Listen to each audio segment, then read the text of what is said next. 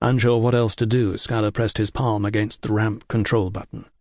A buzzer sounded from the ceiling, matched by a spinning amber warning light. The bulb flickered as if reminding him to replace it, a task he'd put off many times.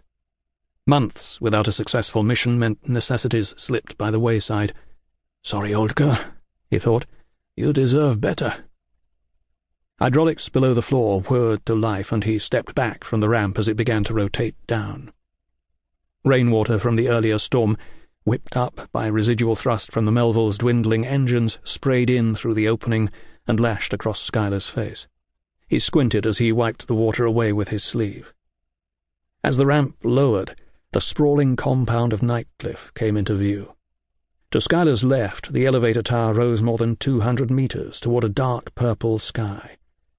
On any other night, a string of climber car beacons would mark the actual elevator cord, like a vertical strand of holiday lights stretching all the way to space.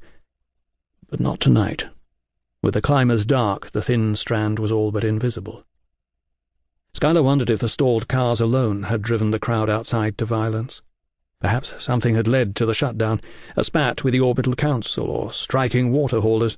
Rumours like that would spread like fire. The whiff of trouble, of a serious change to their already bleak situation, might spur such a desperate, violent action. A group of tall buildings clustered around the base of the tower, obscuring from view the crater left behind when the cord punctured the earth. Climber vehicles were loaded and queued within the structures, behind massive rolling doors.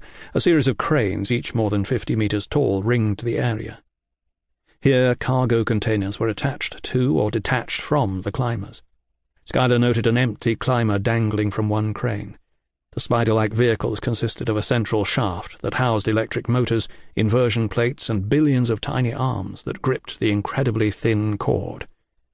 Attached to the top and bottom of the shaft were eight scaffold arms where cargo could be attached. A stack of the long steel boxes waited on the asphalt. Idle workers huddled nearby. To his right, toward the ocean-facing wall of the fortress, Skyler saw a jumble of barracks and other support buildings, including the old Platts family mansion, boarded up long ago. Someone told him once that the lavish home now served as storage. Such a waste. The fortress at Nightcliff had been constructed out of pure necessity, to surround and defend the alien-built elevator. Why the builders placed the elevator here thirty-two years ago, no one knew. Few cared any more. The aliens never presented themselves, never said hello. No explanation. Just an automated construction vessel settling into orbit and firing its thread to the ground like a fishing line. Skyler subscribed to the blind luck theory. The cord had come down out of the sky, led by a dart-shaped black mass, and implanted itself deep below this small spit of land. Almost overnight, Darwin transformed from sleepy beach town to bustling metropolis, the centre of the world. Skyler remembered the footage shown in school. Before and after comparisons astounded his young mind. Such a time of progress and wonder. A time of hope.